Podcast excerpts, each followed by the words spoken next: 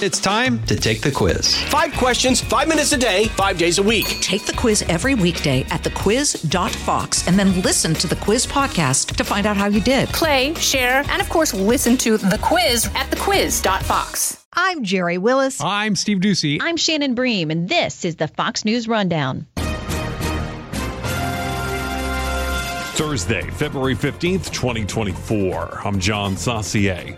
A lot of different people weighing in on this upcoming presidential election in November, and today we're taking a good hard look at someone with a major interest. It's Russian President Vladimir Putin. He's revealed his choice for whom he'd like to see in the Oval Office for the next four years, and it comes as his war against Ukraine is not only a big political issue, it's a world issue. This might be the opening salvo from Russia by the public comments coming from uh, Vladimir Putin. Now, the experts will be looking to see if there'll be stuff underneath the covers, uh, be behind the scenes to try to try to steer this election in the direction that Moscow wants. This is the Fox News Rundown, Evening Edition.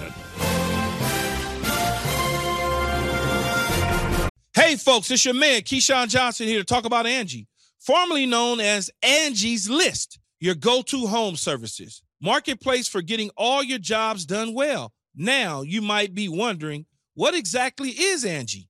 Well, let me tell you, it's the nation's largest home services marketplace, connecting over 150 million homeowners with skilled professionals to tackle any project, big or small. As a homeowner myself, I always have things I want to work on for my house, whether it's general home renovations or fun projects like putting in a pool. With over 200,000 pros in their network, Angie makes it a breeze to research, compare, and hire pros, ensuring every job is done well. Whether you're fixing a leaky faucet or planning a full kitchen renovation, Angie's got your back. And get this, folks. Angie's pros aren't just any old contractors. They're your neighbors, often running small businesses right in your community. Plus, they've been rated and reviewed by others in your area. So you know you're getting quality service. So why stress over home projects when you can turn to Angie? From finding the best price to scheduling a pro at your convenience, Angie's got you covered every step of the way. So get started today at Angie.com. That's Angie.com or download the app today to get started on getting all your jobs done. That's Angie, your trusted ally in home services. Russia's Vladimir Putin doesn't issue an official endorsement for U.S. presidential elections, but he never seems shy about chiming in. Back in 2016, he made it very apparent that he was supporting Donald Trump over Hillary Clinton, but it seems that this time around, Putin has changed his tone. We're talking about quite a, an intercession, an interruption to the uh, election campaigning uh, on the presidential stage in the United States by none other than Russian President Vladimir Putin. We're speaking today with Fox News senior foreign affairs correspondent Greg Palkot, based in London. He was asked point blank in a Russian state television interview who is better for us, Biden or Trump? His answer, and I'm quoting here Biden. He is more experienced, more predictable. He is an old school politician, but we will work with any U.S. leader the American people have confidence in. Now, in fact, John, uh, he also was asked about uh, questions regarding the mental faculties of uh, Mr. Biden, his age, and how that could be slowing him down. He said, Well, I, I remember I was with him in 2021, and uh, sure, he was looking at his notes, but I was looking at my notes. He might have hit his head. Uh, sometimes I've hit my head. I have no problem with that. So, in, in a way, uh, on the surface at least, at the first analysis, he is supporting President Biden in this reelection election election battle. Yeah, really interesting there for many reasons. I just wonder, you know, is this a situation of like the poison cup, right, where you're you're switching the cup back and forth between two people to try and figure out who gets it?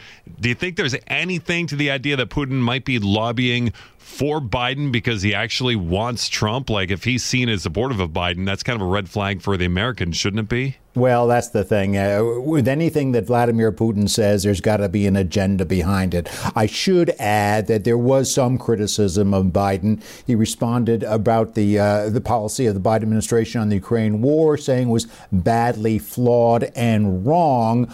Uh, but uh, on the first brush, it looks like he's supporting Biden now if you hear from former President Trump and how he took it, uh, he's taking it like, uh, gee, uh, Putin was never a fan of mine. He is in his Wednesday night rally, he basically said, hey, he wants Biden because Biden is going to be easier on him than I will be. So he is indeed trying to turn it around. And some analysts have actually said that uh, the, the choice of uh, President Putin uh, is at the heart of it. He gets along better with uh, former President Trump. So that would perhaps be his choice. But to say it is another thing, John.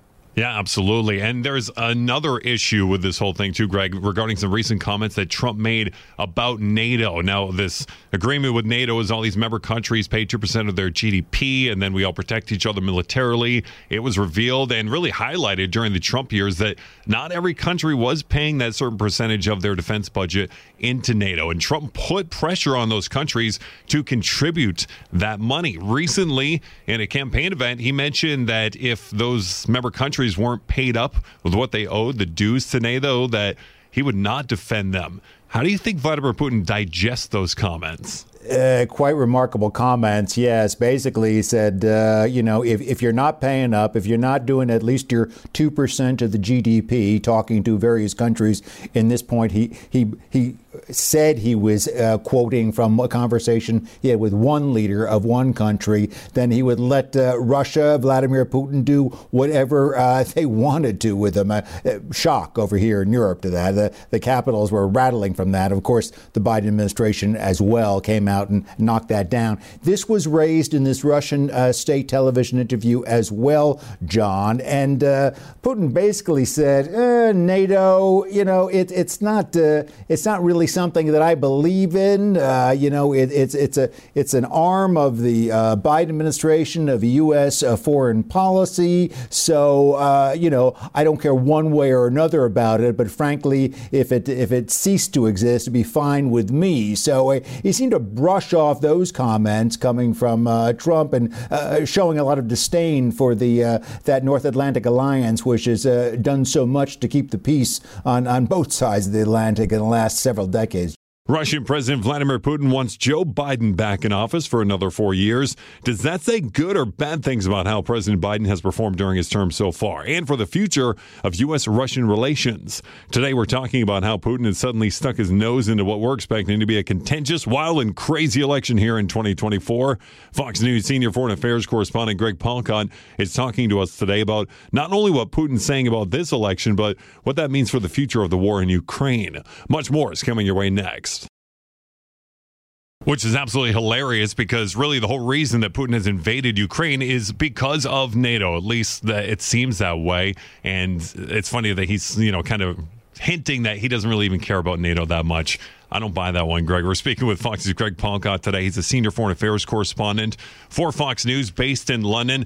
Let's talk about an issue that whoever wins this presidency is going to have to deal with in a new term the war on Ukraine. Now, President Trump, former President Trump, has said a number of times during campaign speeches that he would end the war in Ukraine on his first day. He would end it immediately. He's got the plan, and he'd be the person to go do that. Do you think either that's possible, or also do you think this may have something to do with the fact that that's why Vladimir Putin said he would prefer Joe Biden than Donald Trump because Trump may actually have some leverage here? Well, in fact, the, the Ukraine war is, is the huge issue, and again, it was brought up in this in this interview. And uh, I think another line coming from Vladimir Putin is that the only thing he regrets about the Ukraine war is that he didn't start it earlier. So that is how earnest he is about that. Of course, it's a huge uh, uh political political issue right now with uh, uh, 60 plus a billion dollars worth of military aid stuck on Capitol Hill. Uh, the Biden administration is behind it. Uh, Democrats are behind it. Uh, foreign policy oriented uh, Republicans, more hawkish Republicans, are behind it, but it will have a hard time in, in, the House. And in fact, yes, President former President Trump has did say that that uh, this well, he, he, actually said that if he was president, he, it, it would never would have happened. So he's he sort of preemptively saying that uh, it, it, it, wouldn't have happened on his watch. Whether he can solve it in a day, that's uh, that's something that most foreign policy experts say would be uh, very difficult. But it's a hard war right now. Uh, some are calling it a stalemate. Certainly, uh, certainly Ukraine is on the defense now, and certainly they need help from the United States and, and Western allies. And it's it's a very very delicate issue right now, John. Yeah, especially since this war, Greg, which will mark the two year mark later this month, which is really just wild to think about, especially when it first started there. We're at a stalemate, kind of. There's one big line through Ukraine that neither side can really push the other way. And so a lot of this funding from Western countries, specifically here in the United States, is being talked about in Congress right now. They really need that funding, Ukraine does. So I think that the next president and the next Congress and this current Congress are all going to play a huge part in this war on Ukraine. Greg, final thing for you has to do with Russian election interference. This obviously was a huge deal in the 2016 campaign. Do you think that it's going to be another big issue for 2024? I mean, we've heard many European countries, the president of, or the French authorities were warning earlier this week about Russia interfering in their election.